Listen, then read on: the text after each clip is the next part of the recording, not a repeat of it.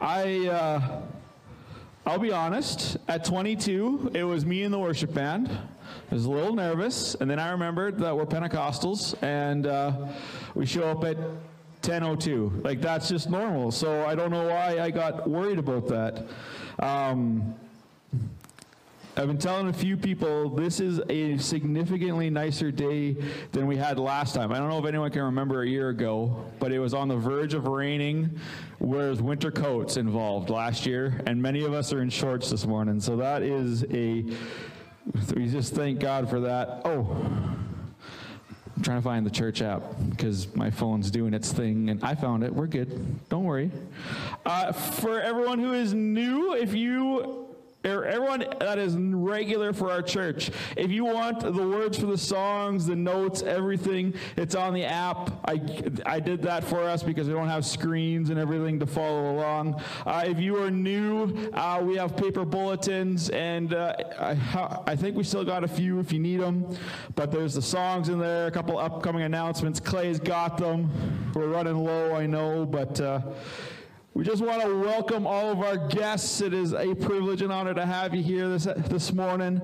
Uh, I will not be long because there's food and bouncers and other things that we want to get to. Um, but this morning we are kicking off a brand new series talking about One Church values. And we're going to take the next couple of weeks and we're going to remind ourselves as a church and we're going to share with the community that these are the things that we as a church value. These are the things that we prioritize. These are the things that drive us to do what we do, why we do what we do. And uh, it's a good refocusing for us because sometimes it's easy to get distracted by the shiny new thing that's a good idea, but maybe not necessarily something that God is calling us to. And so this is a focusing of us to say, hey, let's just pause, let's reevaluate, let's focus in on the values that God has given us, and let's make sure that we honor those values in everything that we do. And this morning, we are talking about the value uh, that we as one church value community. We love community. And when we say that, it often is me- means we're talking about like the church community. And that's not at all what God is calling us to when we say we value community. We actually value the community that we've been put in. So we really value Carlyle. We really value Redvers. If you didn't know, we have a Redvers campus, uh, and it's lots of fun. Darren's the pastor. We, we shut her down today because we can't stream. We're having some issues with that. So the Redvers campus is here. We're all together. This is fun when we do this. Um, but yeah, if you are from Redvers or in that area, we have a Redvers campus as well. We would love for you to join us every Sunday at 10 o'clock. Um, but we value our towns. And as I was getting ready this morning, uh, it became abundantly apparent who we needed to look at to kind of capture this idea of how we value community. So if you have your Bible, we're in Nehemiah this morning. Uh, if you got, it's in the app that's got everything else in it, so you follow along in the app. Um, I'm not going to read the whole thing just because I wasn't able to print it off for everybody. So I'm gonna, just going to read the first couple of verses to kind of spearhead us and get us going in the right direction. So, Nehemiah chapter 1, uh, starting in verse 1. Before I start, just a little background of who Nehemiah is. So, the nation of Israel has been exiled from the land. God said that if you honor me, you'll be blessed and you will never be uprooted. But if you fall away from me, if you reject me as your God, then there's consequences and you will be exiled from the land for a time, a time of disciplining. But I will bring you back. And so Nehemiah is in this time of exile. The northern kingdom, known as Israel, has been taken away by Assyria. Assyria was conquered by Babylon. The southern kingdom, known as Judah, was exiled by Babylon. And there's a few people that stuck around in the land because Babylon recognized the fact that if we just took everybody out, the land would be um, corrupted with the lack of people. So we needed to leave some people behind to till the land, to take care of it, and just keep it occupied so it doesn't become overrun with wild animals. Well, then Babylon is conquered by Persia. And when we get to Nehemiah, the Persian Empire is in control. The king is Artaxerxes. By the time we read Nehemiah, it's the 20th year of Artaxerxes' reign. As we read in chapter 1, Nehemiah is his cupbearer. He's the guy who tastes everything to make sure it's not poisoned. Great job. I hope there's good benefits or a life insurance policy, one or the other, because this could go really bad really fast. Um, oh, and I locked myself out of your phone. Perfect.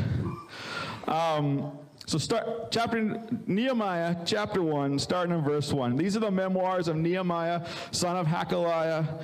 Nehemiah's concern for Jerusalem. In late autumn in the month of Kislev in the 20th year of King Artaxerxes' reign I was at the fortress of Susa.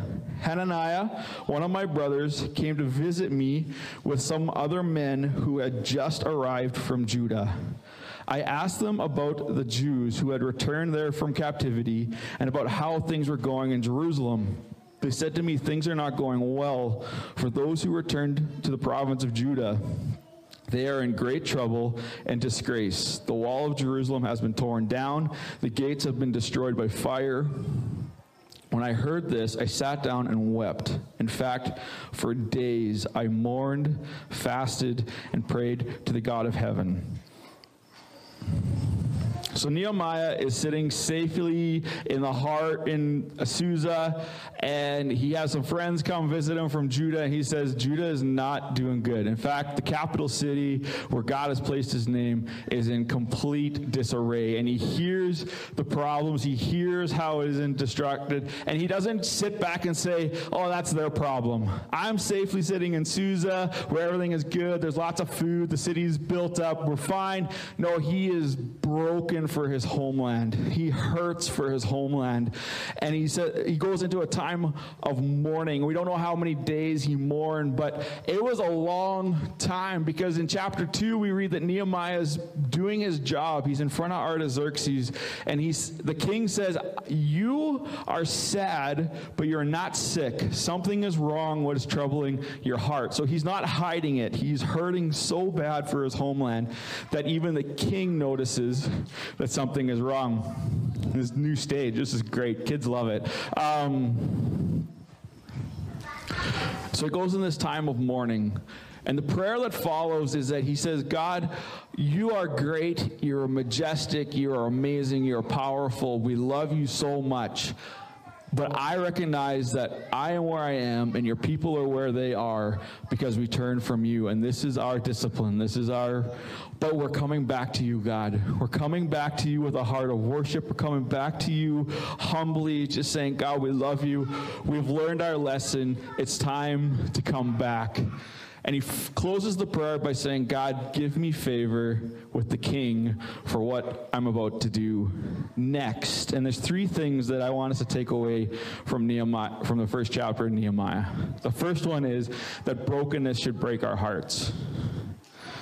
When when Nehemiah heard that the city was broken, the walls were down, people were in disarray, people were hurting, people needed help, he went into this time of mourning and grieving the fact that his homeland was hurting. And as, mu- as great as our town is, and every community is this, every community is great. There's so many good things happening, but the truth is that in every community, there's hurting people. There's people who are struggling to make ends meet. There are people who are not able to work. There are people who are, their marriages are in trouble or there's trouble within the family. There's friction between kids and parents. There's, there's such a long list of struggles that everyone goes through. And the reality is, is that there's hurting people in our town. And when we hear that and when we come across stories of people who are hurting, it should break our hearts because we know it breaks the heart of God. God loves every single person, and Carlyle loves every single person, and Redvers loves every single person, in Arcola, Manor, Kenosee, and every town within driving distance of us. He loves every single one of them, and when He sees the hurting, He sees the pain that is happening in their lives, it breaks His heart. And there was a song a while ago that said, God, whatever breaks your heart, let it break mine as well. And just like Nehemiah, we are not to turn a blind eye. We're not to turn away and just pretend that there's not something going on. Just focus on the good things. Just like Nehemiah, the fact that there's hurting and broken people should break our hearts. And not just break our hearts and just be like, oh, it's such a bad thing. But the second thing is that we just need to, we can't just think about it. And more importantly, we can't just talk about it. See, Nehemiah's response after his time of mourning is he goes to God and he prays about it. And, and maybe that's the response that you've had in the past. As good church people, we see something that's hurting or you hear someone who's hurting and you, you, you say, what the typical response every single time is, well, I'll pray for you. I'll pray for you that something happens. I pray for you that, that, that things will go well for you. And if you're not a church person, then you maybe you'll talk to somebody about it and just say, "Hey, did you hear that so and so is hurting? Or did you hear that this is like a big problem happening in our community?" Some people, nobody in our church would do this, but some people will gossip about it, right? Like, "Oh, somebody was, oh, did you hear about this?" Oh. Right? They gossip and they, they, they spread those stories in all the wrong ways. But the reality is, is that all they're doing is talking about it. And if Nehemiah, if all Nehemiah did about the situation in Jerusalem was just pray to God, then guess what? Nehemiah ends at chapter 1. Right? Like, if, if all we ever did were, was talk about it and pray about it and just use our mouth to do what we do, and that was the extent of our involvement, then Nehemiah stops at chapter 1 and there's nothing else to read. But guess what? Nehemiah is not a one chapter book. There's a lot going on in Nehemiah. Because what happens Nehemiah comes up with a plan, and that's the third thing to take away from this is that is that we need to have a plan. We need to know what we're gonna. We need to know about what's hurt, what where the brokenness is. We need to know what the hurt is. We need to know where the problems are, and then we need to come up with a plan to take care of it. Because what happens is Nehemiah is in mourning. The king sees it. He says, "What's wrong?" He says, "How can I not be mourning when my home city is broken and people are hurting and people are are in disarray?" And the king says, "So what are you going to do about it?" And Nehemiah doesn't go, uh, uh, uh, uh, let me get back to you. No, when Nehemiah is asked the question, he's got a plan. Well, I need to go. I'm going to need some supplies. I need you to write letters to all the governors so that they don't cause me problems while I'm there. We're going to rebuild the walls of the city so the people are safe. The king says, How long is it going to take? And again, he doesn't go, uh, well, mm, well, six to four years, six months to four years. You know, to, no, he has an exact time. He says, I'm going to be gone this long. We're not told how long, he says, but he said, I'll be gone this long. And the king is so impressed by his plan, so impressed by how much thought he's put into it, and he knows the steps, he knows what's required. The king doesn't even question it. He's like, yep, go. You can go, here's your letters, here's your supplies, here's your people that you can take with you to help get it done. And the question is, is when we hear this, it's always a good idea to pray about it first. It's always a good idea to talk to people and get your sources and make sure that what you're hearing isn't true, but it can't stop there. The next step is you need to come up with a plan, a plan that has steps, a plan that has opportunity to actually make a difference. Because when you may have a plan, then people want to get involved with the plan. People want to help you accomplish the plan because if you have a plan to make it better, then people want to help make it better. They might not know how, but you know how, so let's help you. I had the opportunity of sitting under uh, a city councilor from Winnipeg um, back at our general conference, and he was talking about how, as councilors, they so desperately wanted to meet every single need and solve every single problem and do absolutely everything for their people so that in Winnipeg things would be the absolute best. But the reality is, is that resources are short, and time is short, and manpower is short, and they had to prioritize certain things, and there were holes that needed to be filled. And he said there are holes that are shaped perfectly for the church to step in and support their council and support the leadership and help people that would alleviate some of the pressure on town council. And I'm so happy that we've got a couple of town councilors here with us. And you guys get that, right? You understand the pressure of wanting to do absolutely everything, but you're limited in what you can do. And so I'm telling you, I honor you for the tough work that you do in leading our community, but I'm also telling you that One Church is here to fill some holes. So wherever we can help, however we can help, you you have you can help. I will give you my number. John's got it. He can text me anytime. He does. Uh, he get. Talk to me. Talk to us. We want to help. I'm not going to stand up here and say that, oh, yeah, there's problems. Good luck. No, that's not what we're going to do. And the reality is, is that I, I talk about a, you, you, need to have a plan. Guess what? I know that marriage is tough, and I know that marriages are struggling in our community. Guess what? I have a plan. I know that parenting is tough. I know that there's some, there's lots of questions. There's lots of. I have a plan to help parents. I have a plan to help youth. It's called Mitch. If you want more details, talk to him. That's the plan. I have a plan to help our kids. I have a plan to help business leaders be the business leaders that God has called them to, to be the best they can absolutely be. I have a plan for that. I have so many plans. I'm not just saying, yeah, there's people need help. Good luck. We'll figure it out as we go. No, I got a plan.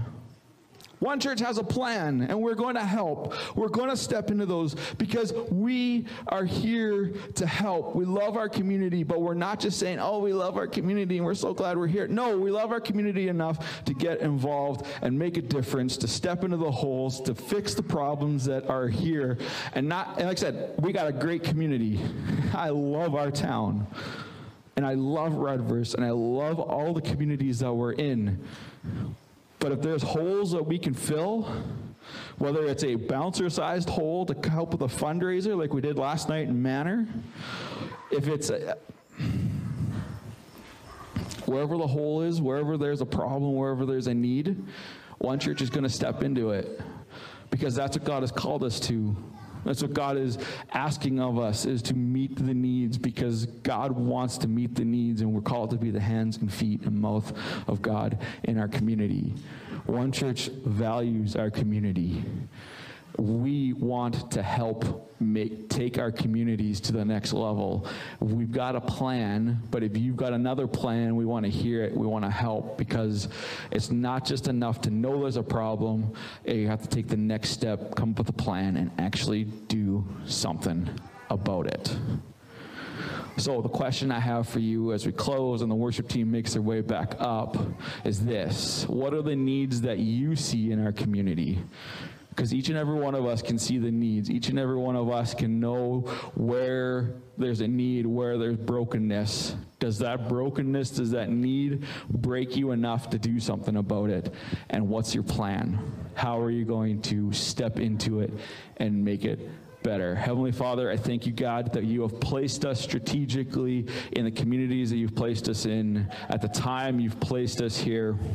And I pray, God, that you would stir in your people the way that Jesus, you stepped into brokenness, you stepped into sickness, and you brought healing. God, may we do that. May we step into the problems. May we step into people's lives and bring healing and hope and forgiveness and everything that they need because we are your representatives, we are your ambassadors, and you bring all of that.